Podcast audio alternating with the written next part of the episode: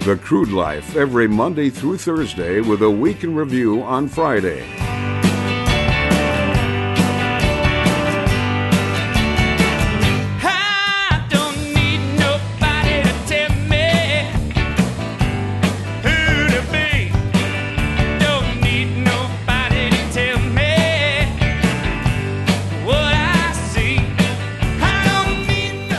Welcome to the Crude Life Podcast. My name is Jason Spiess. I'm your host. Some have referred to me as the Shale Play Prophet, others the North Dakota Nomad.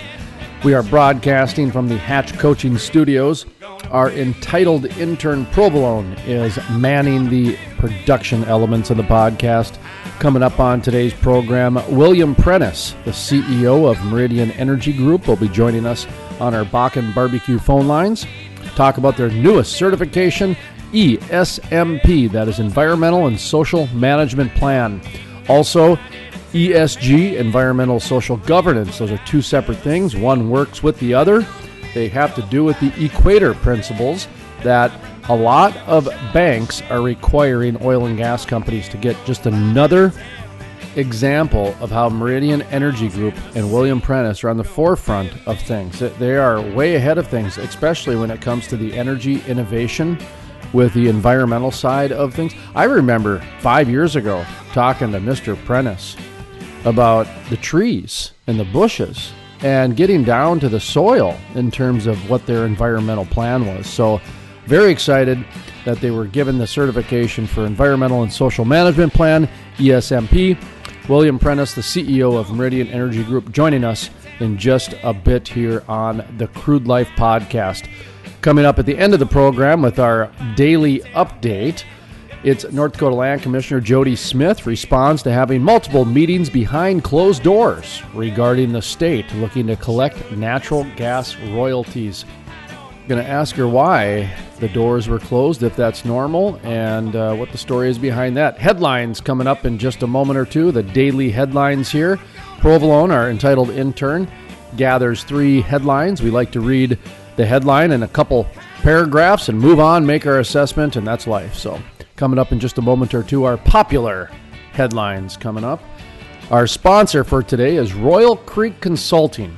Royal Creek Consulting services the oil and gas industry and provides business development services for supply and service companies.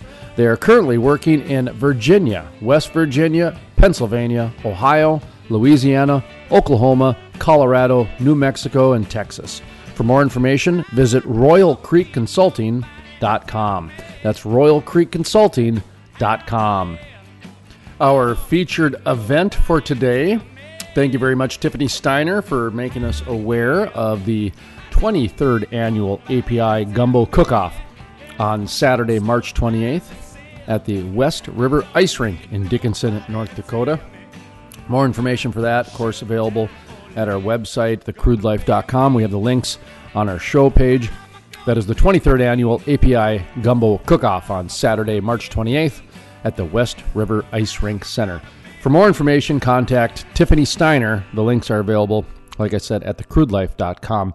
If you have an upcoming event that you would like featured here at the Crude Life Podcast, feel free to email jason at thecrudelife.com. That's jason at thecrudelife.com. Next, we have the Earth's champion Johnny Green and the Eco Watch. Looks like another big contractor dramatically quit in the Australian solar sector. How about that? The Downer Group, who is the largest, biggest contractor and constructor of the large scale solar farm in Australia, dramatically exited the solar business, saying it was too hard. They're out of the solar business, CEO Grant Fenn told Analysis during a phone briefing of the company's half year earning on Wednesday. Developers, contractors, and bankers all struggle to come to terms with the risk of large power loss factors, grid stability problems, connection problems, and equipment performance issues, said Fenn. So, this is something that we have been well aware of in this neck of the woods, but it's another example of those who just platitude out there that we can make the shift to renewable energy no problem. It'll just happen with a flick of a switch. This is another example that you folks out there who are trying to educate, inform, and entertain those people that need to know this is one of those stories they should know. This is a, one of the biggest companies in Australia said, we can't do it. We can't make it work. We've gotten subsidies. We've gotten social support. We got the UN blessing everything we're doing, and we still can't make it work. So, Johnny Green, the Earth's champ. That's why you're the champ, man. Keep an eye on that stuff. Thank you very much. I love Johnny Green. I mean, his big thing is cell phones. But what gets me, what gets me and catches me, that's what gets me means. You like that provolone? See, we're not editing today. What gets me and gets me is that Johnny Green not only believes cell phones are the biggest polluter on the planet, and the earthchampion.com is his website, but Johnny Green, the Earth's champion, the environmentalist that the Crude Life sponsored, went out and won the tournament because renewables ain't doable without fossil fuelable. We love Johnny Green's saying for that. We also love the fact that cell phones are the number one polluter on the planet. We agree with that. And not only does it pollute the planet, but it can pollute your mind as well. So Johnny Green is asking everybody to power their cell phone down for one hour a day, and we can keep driving our SUVs. All right, that's a message we can get behind here at the Crude Life. All right, go get them, Johnny. Coming up next, let's see William Prentice on our Bakken barbecue phone lines. He is the CEO of Meridian Energy Group. Ending the show with Jodi Smith, the North Dakota Land Commissioner. I'm going to ask her why they've been having multiple meetings behind closed doors regarding the state trying to collect natural gas royalties. And coming up right after this 30 second break, because we got to pay the bills, we're going to do headlines. Because in order to keep the lights on, we got to inform, educate, and entertain you folks on how we keep the lights on. It's not just the flick of the switch, it is the hard working men and women out there in the field, in the offices, and in the trucks and in the cafes making it happen. And it's good companies like Royal Creek Consulting. Royal Creek Consulting services the oil and gas industry and provides business development services for supply and service companies. They are working in Virginia, West Virginia, Pennsylvania, Ohio, Louisiana, Oklahoma, Colorado, New Mexico, and Texas. For more information, visit royalcreekconsulting.com. The Crude Life every Monday through Thursday with a week in review on Friday. Will only last if you don't take off your mask. When the outside's chilly, the inside is warm. You've been Historic. The first full conversion refinery to be built in the U.S. in over 40 years. Innovative. The cleanest, most technologically advanced downstream project ever. The model for future shale basin projects. Groundbreaking. The Davis Refinery. Mind blown, your mind blown, and that's all you need to know. Welcome back to the Crude Life podcast. My name is Jason Spiess. Thank you, folks, for joining us. Coming up in just a moment or two, we're going to do headlines. We're expecting a call from Bailey Midkiff with WIC. That's Williams Insulation Companies. He's at DUG Rockies, the DUG in the Rockies. Mr. Bailey Midkiff is going to give us an update from there. Provolone, that is your responsibility, is to patch him in when we get that phone call from Mr. Bailey Midkiff with WIC. But for right now, I'm going to get into headlines because I love the fact that Provolone, you worked so hard at putting together three headlines for me, which are available at the thecrudelife.com's show page, right on our podcast page. The first headline comes from the Gazette, which I'm not sure where the Gazette comes from, but it looks like a Colorado newspaper. Colorado voters who live near fracking operations are likely to support the industry. Study says Colorado voters who live near fracking operations are likely to be more supportive of the industry, according to a new study. Authors Daniel Raimi and Alan Krupnick of the Resources for the Future and Morgan Bazilian of the Payne Institute for Public Policy at the Colorado School of Mines reviewed precinct level election data from the 2018 Colorado election that resulted in the defeat of controversial Proposition 112. Well, here's what I'm taking from that is first of all, of course people that live near fracking operations are going to be more supportive of the industry because they understand what's going on at a local level. They understand how it works. They go to church with the folks. They go to school. Their kids go to school together. They are living a life together, so they understand it. They're looking out for each other. People who don't live in oil and gas communities sure do like to tell people how to live their life. That's the one thing I've noticed, especially state capitals. Boy, do they really, really like telling people how to live their life. Environmentalists love telling people how to live their life, but in the abstract, they're not. They are not at all concerned about the environment. And you can go to Patagonia and talk about them using synthetic products and using gas in order to, to get their products from point A to point B, and here they got a social cause against it. Or you can just do simple things. Just it's it's it's an argument that I do not want to get into because it's not worth it. Anybody who argues against it is not worth my time anymore. They obviously do not understand the way physics work, the way economies work, and the way life works. You can live in Platitude Planet all day long, the planet of platitudes. You can live there all day long. But just last segment, the largest solar constructor in Australia, who's giving every entitlement possible to make things work, said, We're out. We're out. So, again, I go back to folks in Colorado, what you really need to focus on. Well, there's a lot of things that you need to focus on, but one of the conversations we've been having here is the reverse of local control. The way an out of state organization is funding a couple people at a local level. And if that's their full time job, is to go to different meetings and to go to different places to ma- make sure their agenda passes, I've seen it in North Dakota. Meridian Energy Group received 11,000 emails and like 90 7% of them were identical copy and paste because they have the resources, they have the templates, and the environmentalists have the will. Because this is not like any other activism. It is so easy to walk outside and connect with the environment. It is very easy to go on a walk, go swimming, and connect with the environment. Okay? A lot of people have trouble with religion. They, they have a hard time, something catches them up, whatever the case might be. But the environment, that is personal, that is individual, and environmentalists love to tell you how to live your life, just like Leonardo DiCaprio loves to tell you how to live your life while he jet sets across on his private jet. Planet of Platitudes. That story is available at thecrudelife.com on our show page. Coming up next on our headlines, our daily headlines, where we like to read the headline and a couple paragraphs because that is the way the average person reads the news in today's world.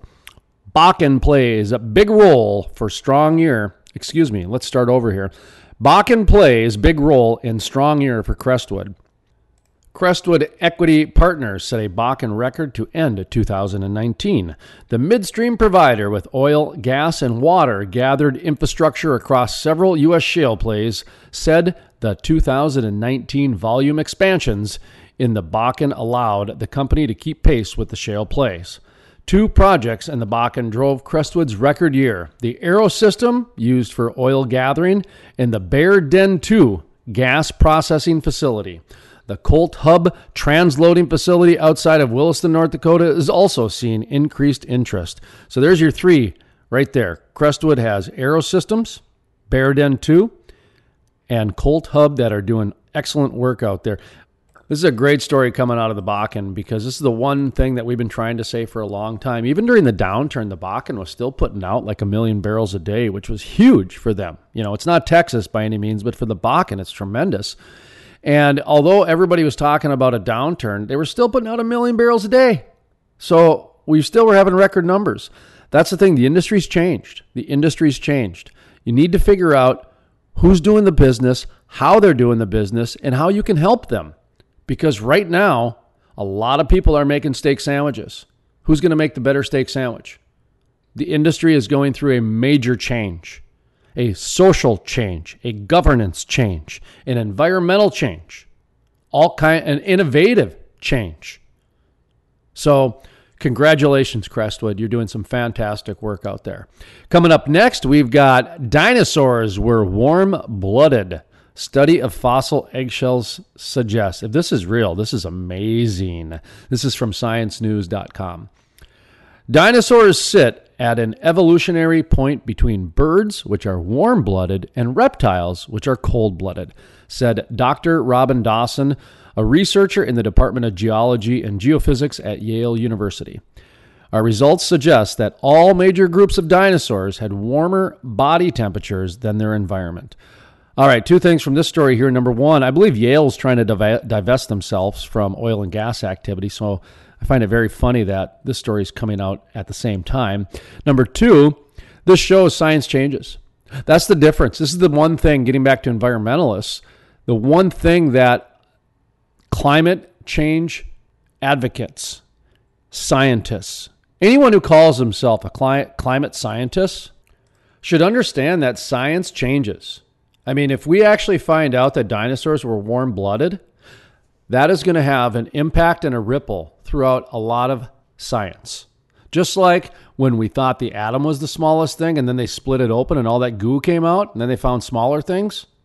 Just like when Albert Einstein came up with the theory of relativity and consensus science disagreed with him. Consensus science disagreed with Albert Einstein's theory of relativity. And Albert Einstein just looked at him and said, just takes one of you to prove me wrong. Sure, 200 of you have signed this organization and pact saying that I'm wrong. Well, guess what? Only one of you needs to prove me wrong. And that's why science works. Science is always changing. This cult of environmentalism that's going on, they believe it's already set in stone. They don't believe the science changes. They don't believe the earth changes. By the way, earth changes. Ask Pangea. I mean, you want to get into it with me. We're going to talk about the sun, we're going to talk about the magnetic pole, and we're going to talk about a word called earth changes. Not climate changes, earth changes. Because Pangea was a thing. And not even 100 years ago, Pangea was not a thing. Now all of a sudden, some science. You know the guy that actually came up with the idea for Pangea, the continents that were all together? He died before they actually approved it. So he went to his grave not knowing that now that's the reality. He changed science, he changed the way we look at history and the way we do a lot of physics and geology.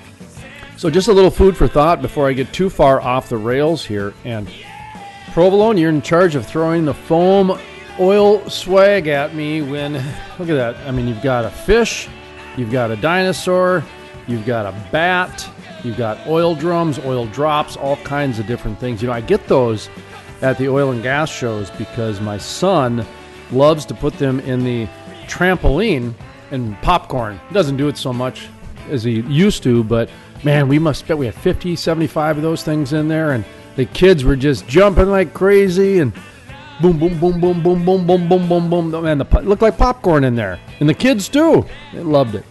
And that's going to do it for headlines waiting for Bailey Midkiff still with an update from DUG Doug Rockies in Denver, Colorado. William Prentice about to join us on our Bakken barbecue phone lines. Bailey Midkiff calling in with an update, and also Jodi Smith with the North Dakota Land Department. She's the commissioner. She's the North Dakota Land Commissioner. At the end of the program, responding to why some of the meetings they had were behind closed doors in a letter that went out to collect millions in back royalties, natural gas royalties. All that plus much more in, in just a moment or two, but we're going to take a brief pause and make sure we pay some bills to keep the lights on because here at the Crude Life, not only do we want to keep the lights on, we want to inform, educate, and entertain the masses on how we keep the lights on. And it is by the hard working men and women out there working in the field, just like the people at Royal Creek Consulting. Royal Creek Consulting services the oil and gas industry and provides business development services for supply and service companies. They are currently working in the following states Virginia, West Virginia, Pennsylvania, Ohio, Louisiana, Oklahoma, Colorado, New Mexico, Texas. And for more information, visit royalcreekconsulting.com.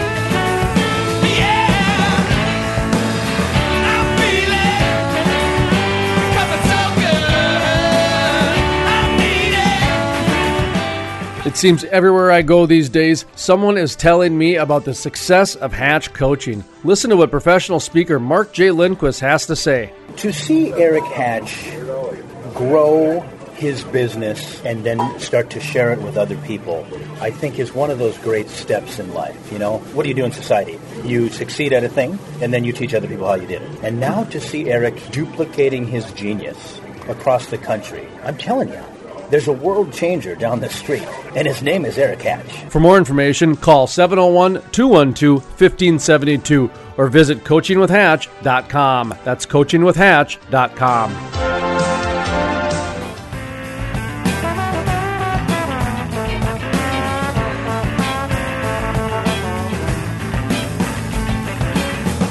Welcome back to the Crude Life Podcast. My name is Jason Spiess. Provolone, our entitled intern, is manning the production elements of the podcast. We are broadcasting from the Hatch Coaching Studios. And in just a moment, we're going to be joined by William Prentice, the CEO of Meridian Energy Group, on our Bakken Barbecue phone lines. Meridian Energy Group is a leader in energy innovation, especially when it comes to the environment. Meridian Energy Group is spearheading the Davis Refinery in the Bakken and the Walton Refinery down in the Permian. And Provolone, are we ready with Mr. William Prentice, the CEO of Meridian Energy Group? Let's get a mic level check from him, Provolone, if you wouldn't mind, please. Hi, this is Bill Prentice at Meridian Energy Group. Appreciate you joining the program here today. Before we get into the environmental and social management plan, could you give us an update on where things are with the development of the refineries? Both in North Dakota outside of Belfield, and then the one down in West Texas as well. Uh, sure, no problem. Um, Davis Refinery up in Belfield, uh, we're sort of tying up loose ends uh, as they get started on the the project financing raise. Uh, it's going to be a, a 1.1 billion dollar financing for Davis, and we're just kind of getting started on that. Trying to get it closed and done before uh, before the beginning of summer, so that we can get out in the field and get a lot done in the uh, in the project site. Um, but you know, most of the modules will not be arriving, and and foundations won't be completed till a year from this coming Sunday. So that's when most of the field activity will will happen is after this next coming winter. Um, on Walton Station down in the Permian, uh, doing uh, site surveys, soil and geology work, uh, a lot of pre-permitting type design, uh, collecting the uh, crude assays for the uh, for the local crude supplies that we're going to be counting on for our our crude oil, and then you know go ahead and get the permitting started on that and try to have that plant in operation about a year after the Davis uh, facility gets started. So, uh, you know, looking at uh, maybe early 2023 for Davis, uh, later that year for Walton Station. But, uh, you know, part of that is weather down in, uh, in Texas might cooperate with us a little bit better and we'll be able to hold to a tighter schedule down there. I got the press release the other day about Meridian's environmental social management plan. And when when did you guys decide to adapt that framework, if you will, to the equator principles, the risk management when it comes to uh, being out in the marketplace like that, this uh, environmental and social management plan? Why is that so significant to how you guys are going forward? Because you and I have been talking about this for three, four, five years, but to mm-hmm. label it and to actually put it in a presentation like we're starting to see. Uh, I mean, you're on the cutting again. You're you're on the forefront of this, on the cutting edge again. You know, like I said, we've been talking about this for three, four years. But why is it significant to kind of put it together in, in, in a framework of, of risk management and equator principles? Well, you know, I, I mentioned we're we're just kind of getting started on the, the real hard work of the Davis project financing, and as as we get uh, further into it, it's it's clear that all the stuff that we've done, you know, the substance of how we approach this business. Uh, you know, as you mentioned, we've been talking about it for five years or so, but over the last five years, there's been an entirely new, let's just say, lexicon of, of buzzwords and other ways of thinking about and talking about environmental and social concerns and risk management. And it became clear to us that, uh, you know, as as pure as our heart is with regard to these things and always has been, uh, we need to be able to uh, uh, put this in within a structure and, and apply the kind of verbiage and documentation that allows everybody else to instantly recognize what we've been doing and why. And we're really kind of grateful for the way the industry has developed on this area because suddenly uh, we're going to get full credit out in the capital markets for everything that we've been doing for the past five years. Um, but you know, part of this is uh, that many of the institutional investors that we're going to be dealing with have uh, have signed on to the so-called equator principles, uh, which you can look up online, and that's one of the organizing groups that have helped uh, kind of coalesce this whole way of thinking about new big energy projects. So it gives us a basis for organizing all of our documentation and proving that uh, you know this is in fact going to be a great project for the industry and the environment and our country. I was talking with um, Joseph Bendick, JB Bendick, um, from the Navitas organization the other day, and he brought up the uh, ESG, is what he called it. That's the uh, environmental social governance plan, and and then I, I, saw your guys' press release, and it was it was a different acronym, and then you know it, today here I'm calling it the you know environmental and social management plan and it is it's that new it reminds me of when like the drones came out to where it was uas and then it was uavs and then it, it was all these different names that they were trying to get for the industry but the, the, the point is still there that there is a there is a key framework to this there are some core values and you know like i was saying five years ago we're talking about working with county officials planting trees that are are correct to the to the geography and looking at the different foliage, foliage and all kinds of different things. Um, what are the key facets when it you really boil it down to the environmental and social management plan? How much of it was from what you guys had already discovered and have already done the due diligence on? And was there anything kind of new that was was was folded in? Because I agree with you. I think this is a good thing, and for companies like yours it's really quite almost turnkey for what you're already doing.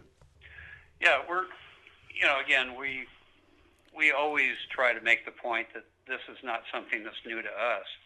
Uh, the ESG acronym, uh, environmental social governance, um, is kind of the broader concept, and you know, the governance part of it is is key because you can you can espouse these uh, concepts and commitments to doing things that are that are good as far as the environment and society are concerned. But unless you run your company in a way that's consistent with that, it doesn't do anything more than give you some good press release material.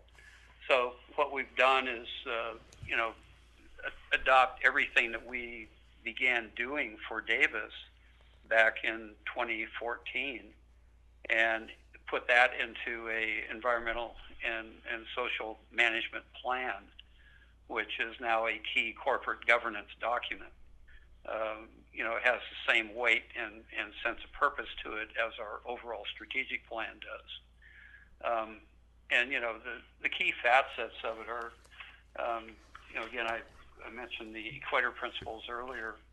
Um, there are, are 10 principles involved in that, in that organizing uh, set of documents. Uh, we went through this process uh, with our, both of our investment bankers here over the past three or four months, and an exhaustive uh, review by them as to where we were on all 10 of those principles. And we're, we have been in compliance with them for years. Uh, you know, and that just runs a gamut of, you know, uh, how you think about a project, whether it's a major project or minor, and all of our projects are treated as major. Uh, we do our own in-house environmental and social assessment, which, in other words, you know, before we even applied for permits with Billings County, uh, we worked with uh, you know SEH and other firms, uh, Zia Engineering, to do a California-style environmental impact statement, including uh, you know Native American uh, cultural issues, uh, overall societal issues, and we did all that before we applied for any permits. that material went into our Billings County conditional use permit and rezoning application, and also formed the basis for air quality permits and everything else we've done. Um, and so, you know, this is a key aspect of of what the Equator Principles are are trying to point companies to, and that you're going to think about these things, and you're going to run your company away in a way that's consistent with best practices in these areas, and not just do what you have to do to get a permit and start turning the dirt over. Um, you know, other aspects of it are just, uh, you know, like uh, making sure that you have adequate stakeholder engagement, uh, which, as you know, you know, our, our transparency in the way we deal with the public at, at large uh, in North Dakota is, I think, second to none. Um, we've always been very open and, and engaged with everybody that has a stake in what we're doing. Uh, having a grievance mechanism is in place. You know, we we have that uh, both internally and in connection with all of our various permits. Uh, making sure that you know one of the principles is is ensuring that your environmental and social management plan is reflected in the way you run the company. And one way that's done through uh, the Equator principles as applied to project financing is that you have various financial covenants that require you to live up to what you say you're going to do on these on these issues uh, independent monitoring and reporting. Uh, we've already made it clean, clear we're we're going to you know submit to that. We gladly do. Um, you know the technology these days, for instance, on air quality monitoring, make it as easy as allowing somebody to log into the uh, monitoring devices that operate 24/7 and make sure we're in compliance. So there is absolutely no opportunity for anybody involved in our projects to hide the ball on whether or not we're in compliance with any of these issues. Um, so that's pretty much it. You know, uh, doing the right things, uh, allowing confirmation and, and co- compliance checking, and putting your money where your mouth is in terms of living up to it as far as financial agreements is, is kind of the guts of it. And again, you know, you, as you know from having been associated with us, uh, you know, with what you do for these many years.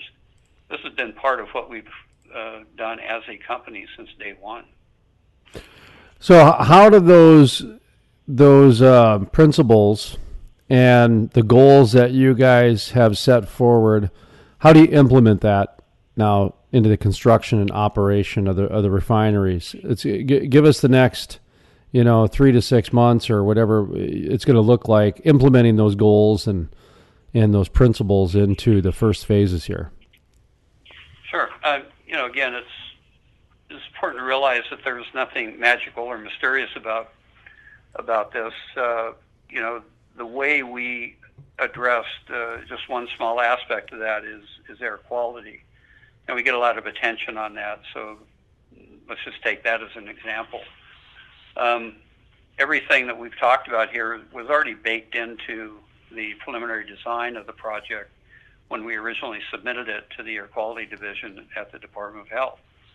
Um, without them telling us anything that had to be done differently, uh, we, through our own internal process, modified the design to improve the air quality characteristics of the project. Uh, six months into that process with air quality. Um, so in April of 2017, we originally submitted the application in October 2016. In April of 2017, we, we amended our application to reduce the emissions limits that we were asking for from the Department of Health. Nobody told us to do that. Nobody asked us to do that. Nobody said it would be a great idea to do that. We did that because that's what we set out to do as a company in this industry. We wanted to have our refineries change the industry and be the cleanest in the world. And that's what it took to live up to that. So, you know, again, as we get started building it, the way we've addressed these principles is already baked into that design. Uh, we also will take care that all of our contractors, for instance, are similarly bound by contract to live up to these kinds of uh, stakeholder engagement and grievance kinds of uh, of practices. For instance, one of the things that we found out in talking to people locally that when uh, one of the local gas plants was being built, uh, one of the most egregious things, at least from the point of view of local residents, was the way they damaged roads during the construction period. And you know, there are only a couple ways in and out of certain of these areas out there if you live out on a ranch or farm. And it really plays hell with your car and equipment if you're not going to be maintaining the roads properly. So, you know, our contractors aren't going to be allowed to do that kind of thing. And we expect to be held to that by the local community. Um, when we're operating the project, again, you know, compliance with everything that we said we we're going to do as far as the way the plant performs is built into the way the permits are, are awarded and the way the plant is designed. Again, lapsing into air quality as an example, there is no way you could operate our plant, even if you wanted to, in a way that's out of compliance with our permits, without it setting off alarms in probably four or five different towns in the United States, including, you know, a let's just call it a, a remote ghost uh, operations center in Houston. Um, the guys in Bismarck at Air Quality are going to have uh, access to that information real time. It just cannot happen. Um, you know, that's part of the responsibility that we've bought into here that we're not going to be making people sneak around trying to keep an eye on what we're doing in order to make sure we comply. So, you know, this is, you're right, this is all good stuff for the industry to get used to doing. And uh, I'm kind of proud of the fact that we're leading the way here. When I'm looking at your refinery, the size of it under under that fifty thousand and similar sized refineries, talk to me about how yours is going to be a little bit different as a result of what you guys have put together than the other refineries of similar size. Well, the you know we're cheating to a certain extent, no, to a great extent. Um, starting with a blank sheet of paper. Um, as we've talked before, you can take advantage of all the latest developments in the industry, and that begins with the latest developments in chemical engineering, and that allows us to design uh, pressure vessels, reactor vessels, in a way that makes use of the latest catalyst and, and latest control technology. Uh, it's going to be the smartest refinery in the world when it's done in terms of digital controls and the way we we handle uh, you know monitoring and and uh, um, simulation as part of the operating regime. Uh, testing is going to be done a lot more frequently, more real time in terms of both crude oil coming in and products going out. Um, several areas of the plant uh, have even been changed for the better in the last six months uh, like ground level flaring, they'll be only on an emergency basis. You're not going to have a big giant flare stack going all the way, you know, into the late late night hours like you see in many older refineries. Um, also, it's going to be safer. I mean, safety is a big deal. Uh, it used to be that, uh, you know, constructing a refinery like this would have been considered almost as dangerous as being in the underground mining industry. Uh, we're not going to tolerate that.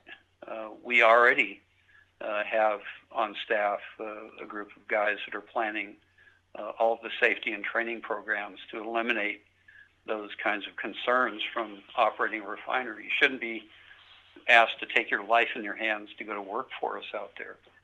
Um, you know, and, and as we've seen over the past year, there have been some horrendous accidents in process plants with loss of life and serious industry. That's not going to happen at our facility. Um, again, it, you cannot approach the industry in a narrow self, you know, self-interested manner like it has been done in the past. Um, it's good that the industry is not going to allow any companies to do that anymore it's very good that the financial community is going to require a much more responsible approach to building an operating plant like that. And again, you know, it's it's really amazing to us that uh, this has suddenly caught on. You know, it's it's you know, it's like okay, after seven, six or seven years, uh, we're suddenly an overnight success on this and other areas um, by the you know just by having put a lot of hard work into it. You know, being progressive is difficult. Being a forefront, being a you know prophet, if you will, is, is very difficult because it's hard for people for one to grasp and for two there's you know some people have that crab bucket syndrome they don't want anyone else to get out of the crab bucket before them so they pull down and there's a lot of different reasons and rationales for why people do things thing that i've appreciated about what you've done is you know i'm looking at these principles right now review environmental and social assessment applicable environmental social standards stakeholder engagement reporting transparency to name a few. You're doing all these things, and the reporting and transparency is the one thing that I've always admired from what you've done because a lot of energy companies in the past have not done that. And you were very upfront to say, we're going to change that about the industry. And you have done that. You've, you've done a very good job of that. And the next, and I, I, I say that because the next question I have for you is kind of a leadership question because you have been on the forefront of new technology. You've been on the forefront of innovation. And because of that, you've you've had some litigation which I remember last year you calling it the new normal in energy. And boy, you could not be more right than that. When you look at what's going on in California, what's going on in Colorado, New York, uh, some of these other states where any project, whether it's a pipeline or refinery, seems to be the new normal is years of a year or years of litigation. I don't want to get you in trouble. I'm not trying to put you on the spot, but you have been a leader in that area. You know, for for come hell or high water, you've been through it. And um, do you have any advice for those people out there? Because it's starting to happen more and more, and um, I think a lot of people could really use your help as they enter through this. Does that make sense to you? yeah, and I well, let's face it, the energy industry has gotten very shy about public opinion. So the tendency has been to kind of hunker down and and become more secretive in many situations. I mean, you see this happening, for instance. Uh, I'm not pointing any fingers or giving any specific examples, but you know, pipeline spills. Um, uh, SOP used to be, uh, you know, don't tell anybody, get it under control try to fix it before anybody, you know, sends up a red flag or a flare, and get it under control on your own. Um, and that just doesn't work, um, especially this day and age. Uh, it's an invitation to a lawsuit. Uh, you're just going to bleed your company dry uh, trying to defend that kind of practices. So, you know, we we decided early on that uh, okay, uh, we know just by looking around us that as soon as we get a permit in hand, somebody's going to trot down to the courthouse and file a lawsuit. Um, you know what's going to happen. So how are you going to defend that lawsuit before it's ever filed? And that's the way that we have tried to comport ourselves in terms of uh, of doing everything associated with Davis in a manner that can withstand that close scrutiny. Um, you know, when we were sued on the the basis of the air quality permit, for instance, uh, I, you know, I'm I'm going to probably get in trouble mentioning a, a number, but it seems to me that somebody mentioned that we provided over 200,000 pages of documentation during discovery on that lawsuit. And that's just a measure of the preparation that we went through along with air quality folks to make sure that we were doing the right thing. Um, and you just have to do that. Um, you know, we have seen projects in the past that didn't have to go through that. And I think uh, they were lucky. Um, but you can't count on that anymore. You just have to go ahead and do things right in an entirely defensible manner and if something's going wrong, you got to be totally open about it. people have a right to know if there's an issue with a major energy project, uh, either in the way it's being designed or in, in the way it's being operated. You mentioned that spill, and that, that got me thinking when they in North Dakota when they passed that. I mean, uh, it got to the point where if a truck got into an accident on the road, we would get a press release, and because there's only a certain amount of barrels, and and they had to send out a press release, and I remember thinking, we can't do stories on trucks getting in accidents. This is getting out of hand here. I mean, it's every.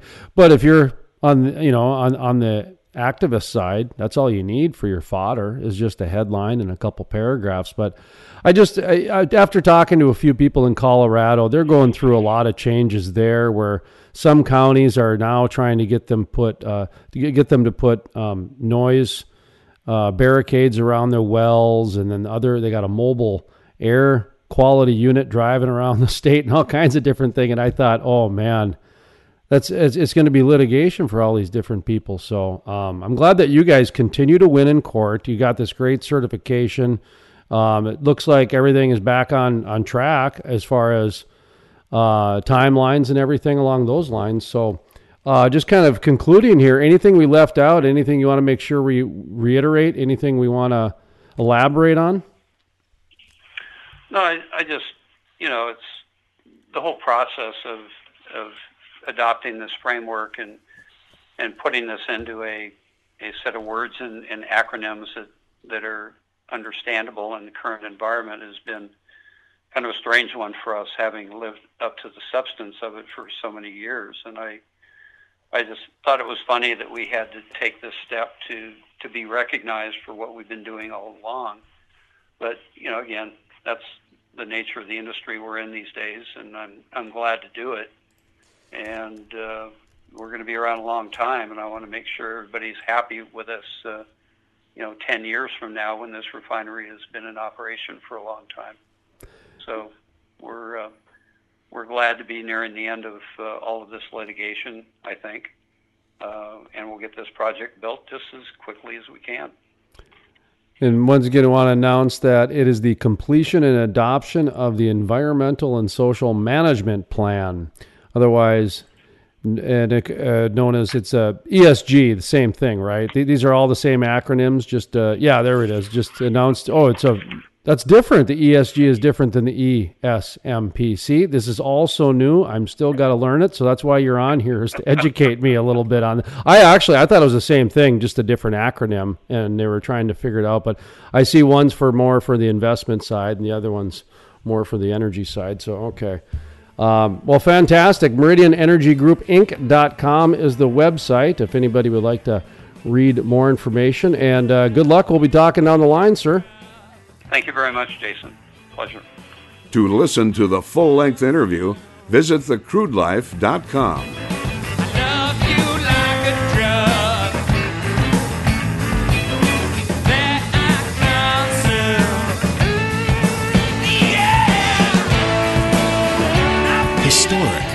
The first full conversion refinery to be built in the U.S. in over 40 years. Innovative. The cleanest, most technologically advanced downstream project ever. The model for future shale basin projects. Groundbreaking. The Davis Refinery.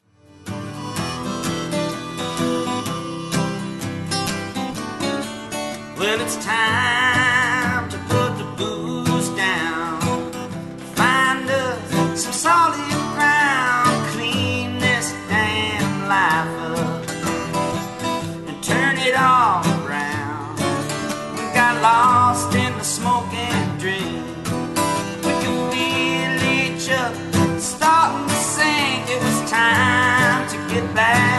our hearts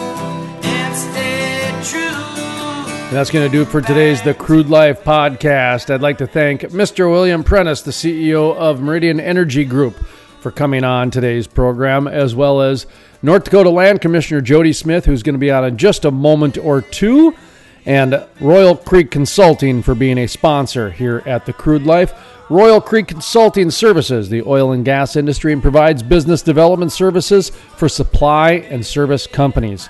They are currently working in Virginia, West Virginia, Pennsylvania, Ohio, Louisiana, Colorado, New Mexico, and Texas. For more information, visit royalcreekconsulting.com. Also, our featured event today is the 23rd annual API Gumbo Cook-Off happening Saturday, March 28th at the West River Ice Rink in Dickinson, North Dakota. For more information, the link is available at the Crude Life's show page for more information. And if you'd like to email the program or if you have a band that you would like us to feature here on the Crude Life. Of course, our musicians. You're listening to the music of the Moody River Band. That is part of our Crude Life crossover, a way that we try to reach out and communicate and engage with people working outside of the industry.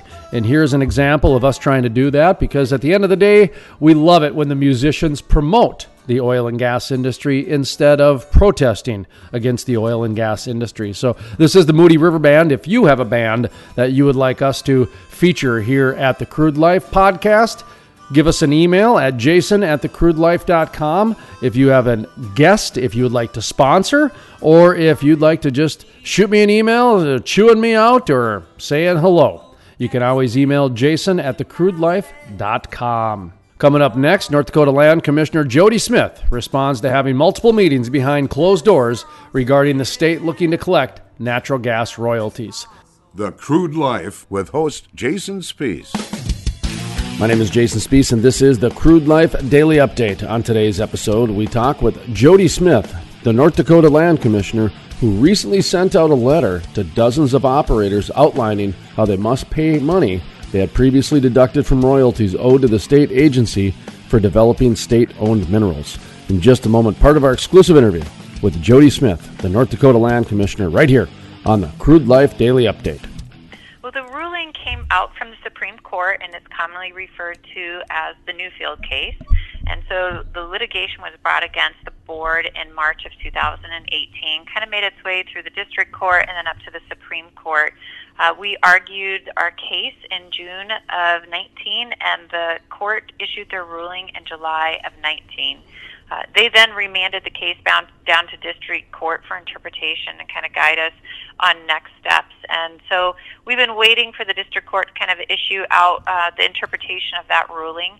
And so the board just felt like it was in the best interest of these operators who are accruing interest every month to issue out a notification, just making them all aware of this ruling and giving them a formal kind of guideline or format in which they can come into compliance with the state. We deal with about 80 gas operators, and I think it's really important um, to note that this is only for gas. It has nothing to do with oil. And so of those payers, we have about 40 of them who are out of compliance with the state. They have been notified that they're out of compliance with the state just via a, an audit that we've probably done over the past five years. Uh, we sent this notification out to all 80 operators just so that they would all understand kind of the process that we're going through right now. And we have been contacted this week by at least 20 of those payers trying to get into compliance with the state within the, the first 90 days. And that was North Dakota Land Commissioner Jodi Smith. To listen to the full length interview or to check out other exclusive interviews, visit thecrudelife.com. That's thecrudelife.com. While you're there, be sure to join our ever growing army of social media energy enthusiasts. Right there at thecrudelife.com, click on the social media tab. From the staff here at the Crude Life Daily Update, my name is Jason Spiess, asking you to always remember energy is more than an industry, it's a way of life. The Crude Life is sponsored in part by Historic, the first full conversion refinery to be built in the U.S. in over 40 years. Innovative, the cleanest, most technologically advanced downstream project ever. The model for future shale basin projects groundbreaking. The Davis Refinery. It seems everywhere I go these days, someone is telling me about the success of Hatch coaching. Listen to what professional speaker Mark J. Lindquist has to say. To see Eric Hatch grow his business and then start to share it with other people, I think is one of those great steps in life. You know, what do you do in society? You succeed at a thing, and then you teach other people how you did it. And now to see Eric duplicating his genius across the country, I'm telling you, there's a world changer down the street, and his name is Eric Hatch. For more information, call 701 212 1572 or visit coachingwithhatch.com. That's coachingwithhatch.com.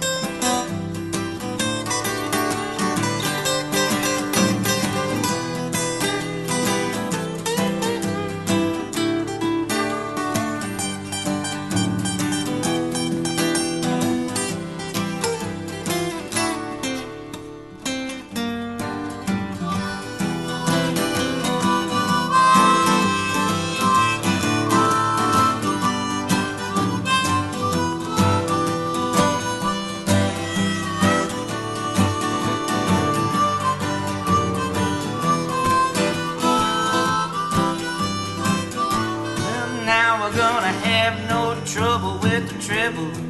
There's no breaks in the breeze. It's just you and me and baby singing it like we did in the good old days. Yeah, we're singing it like they did.